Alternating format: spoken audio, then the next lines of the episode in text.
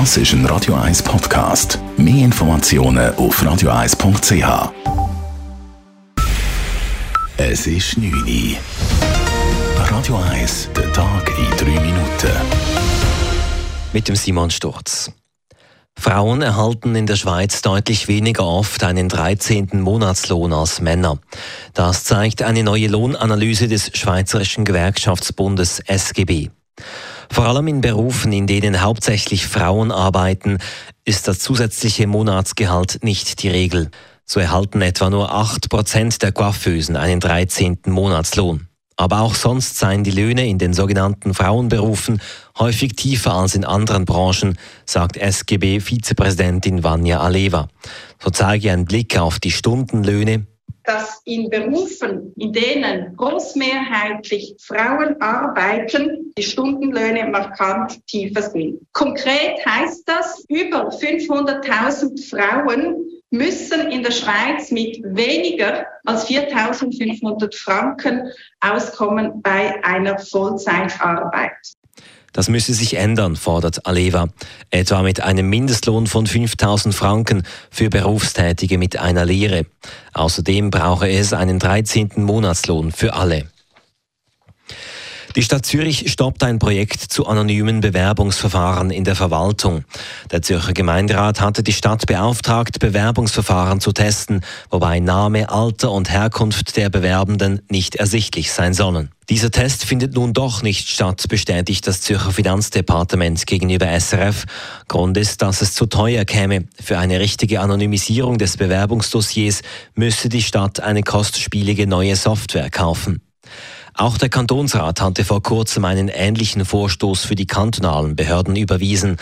Der Einfluss des gescheiterten Projektes der Stadt auf das Postulat aus dem Kantonsrat sei noch schwer abzuschätzen, sagt Mitinitiantin und SP-Kantonsrätin Birgit Daniela Gierzen. Klar sei aber, also da läuft weiter, also ob jetzt Station mitmacht oder nicht. Was man aber daraus macht oder wie man das weitergeht, ob es ein Pilotprojekt ist, ist natürlich jetzt in den Sternen. Aber vielleicht ist ja der Kanton anders technisch aufgestellt als die Stadt Zürich. Das ist natürlich die Hoffnung. Auf Anfrage teilt der Kanton mit, dass das Projekt wie geplant weiterverfolgt wird. Nach dem Jahrhundertraub im grünen Gewölbe in Dresden sind die Täter verurteilt worden. Der Haupttäter soll sechs Jahre und zwei Monate ins Gefängnis, sein Komplize fast genauso lange. Drei weitere Angeklagte bekamen Haftstrafen zwischen vier und fünf Jahren. Ein sechster Angeklagter wurde freigesprochen. Beim Einbruch im November 2019 stahlen sie Schmuckstücke mit über 4000 Diamanten und Brillanten im Versicherungswert von mehr als 100 Millionen Euro. Eine neue Volksinitiative will den Bundesrat alle zwei Jahre neu wählen lassen. Lanciert hat die Initiative heute die Freiheitliche Bewegung Schweiz. Das Komitee stelle fest, dass die Entscheide des Bundesrates sich immer weniger mit dem Willen eines Großteils der Bevölkerung decke, schreibt es in einer Mitteilung. Nach ihnen soll die Bevölkerung deshalb den Bundesrat alle zwei Jahre wählen. Die Initianten haben nun bis Mitte November Zeit, 100.000 Unterschriften zu sammeln. In der Vergangenheit hatten ähnliche Volksbegehren jeweils keine Chance. Radio 1 Wetter. Und morgen gibt es noch letzte Tropfen, dann bleibt es trocken im Laufe des Tages. Das alles bei Temperaturen von 13 Grad. Das war der Tag in 3